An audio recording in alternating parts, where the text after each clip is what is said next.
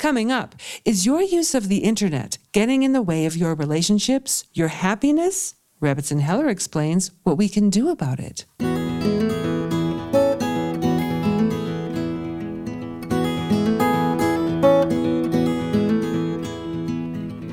Welcome, everyone, to At Home in Jerusalem, the podcast on Aish.com. I'm your host, Heather Dean. And this week, Rebbetzin Tziporah Heller is back, and this time to talk with me about the challenges that technology poses in our generation. Rebbetzin Heller is an educator, author, and popular speaker to audiences all over the world. She's the co founder and principal of Banos Avigail Seminary in Jerusalem, Israel, as well as senior faculty member at Neve Yerushalayim College for women. Welcome back, Rebbetzin Tziporah Heller, to At Home in Jerusalem. Hi, everybody. You're hearing me on modern technology, which is what we're going to discuss right now. And it's always a pleasure to talk to you. Thank you. Now, in several talks and classes of yours, you cite from prominent Jewish authors and commentators the importance of a person overcoming the urge to escape from our challenges or realities and responsibilities of daily life. And you've observed that in our generation, well, there's many forms of escaping. Perhaps the most prevalent and insidious is escaping online. So, would you explain? Explain what leads you to this conclusion. So, I want to tell you the truth. The truth is, I love my computer. Mm-hmm. It's a source of limitless information. It's a way in which I can be in touch with people by email in no time. I hate my computer. Hmm. It's very enticing. You could find out everything about everyone. You could spend hours talking to your friends. I don't, by the way, have this kind of stuff on my computer, but I see this with other people. People photographing the dinner that they're making and sending it to their 5,000 friends. But none of them are friends. The computers had the effect of cutting down human contact, mm-hmm. making us less real. It's had the effect of consuming our time. For some people, I was once at a home for a Shabbat, and immediately after Shabbat, okay, the teenagers all began watching. They had no contact with each other. They were in the same room, not talking, not interacting. I wanted to see what they were doing. I peeked. One of them was on one of these, I don't know what they're called, by the way, I'm not a techie, online games in which you become a character and pursue your your enemies to the death. And there are other unseen unseen people who are playing with you, but none of this is real. So I was watching a 15 year old give up his adolescence to the forces of illusion. It's insidious, it feels good, and it's a terrible escape. You lose yourself. Mm-hmm, And you'd also mentioned just the utter use of time as well. I'm just wondering how our generation's drive to living much of our lives online affects our relationships to family and friends in real life. Of course, we have no time for them. We're busy with our fantasy friends. Okay, what's wrong with making a nice dinner and are you ready? Sitting down with your kids and husband and eating it. Mm-hmm, mm-hmm. What's wrong with that? Mm-hmm. What's wrong with being on the bus and smiling at the person next to you? What's wrong with having real friends? Mm-hmm.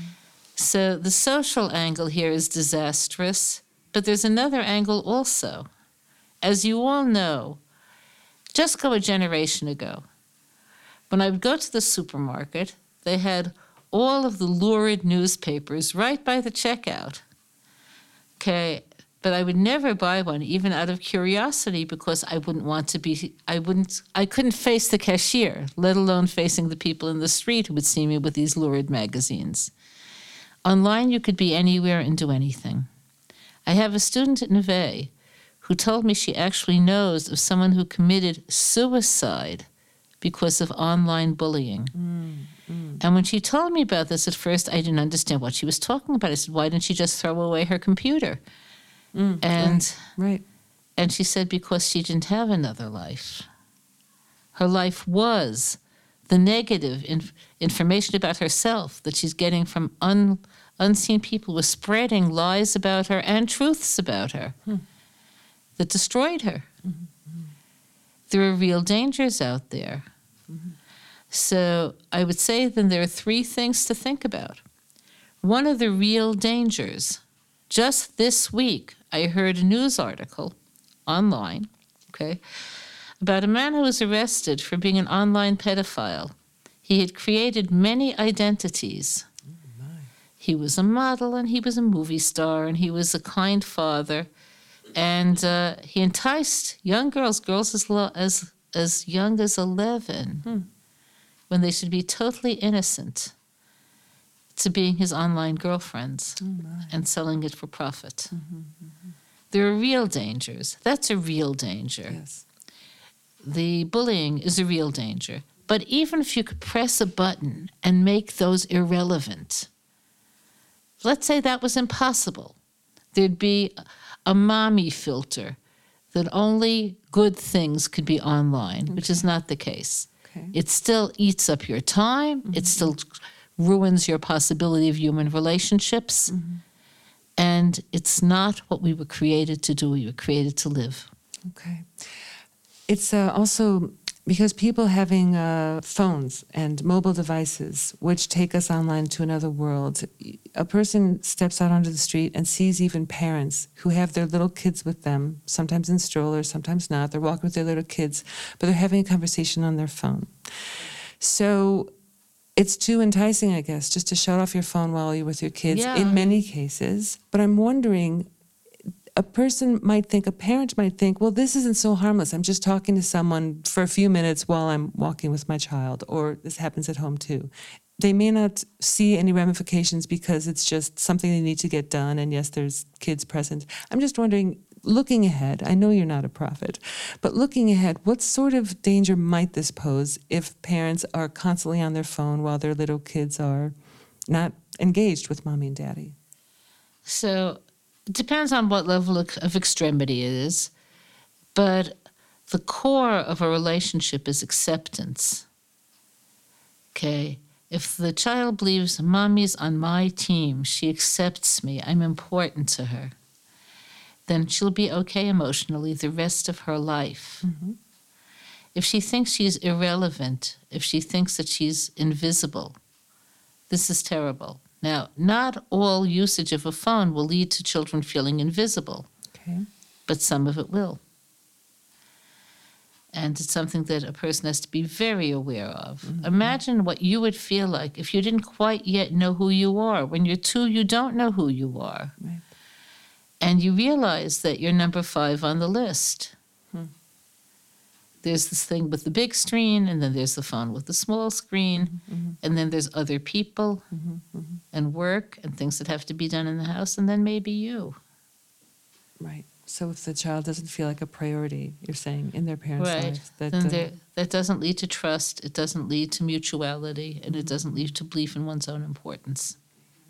So what do you suggest to the owner of a mobile device who's hooked but wants to scale back on their screen time? So I'll tell you something very radical. Mm-hmm. I'll give you three suggestions. Okay.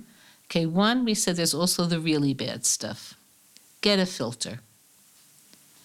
Filters are easily available of different strengths. Get a filter because you don't want to, out of curiosity, put that stuff in your head because whatever's in your head is there on a one way trip.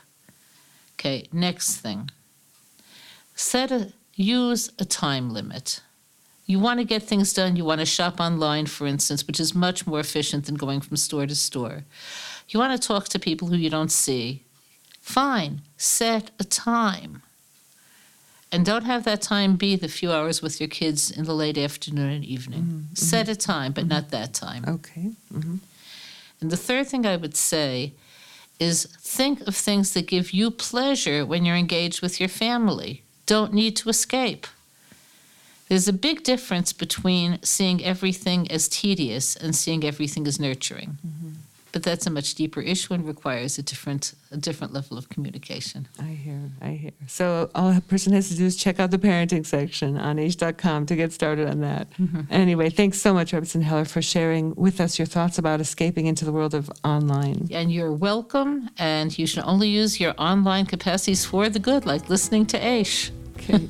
And you'll find many articles and videos on aish.com about technology and how escaping into the internet affects our quality of life. They are worth checking out. And thanks for listening.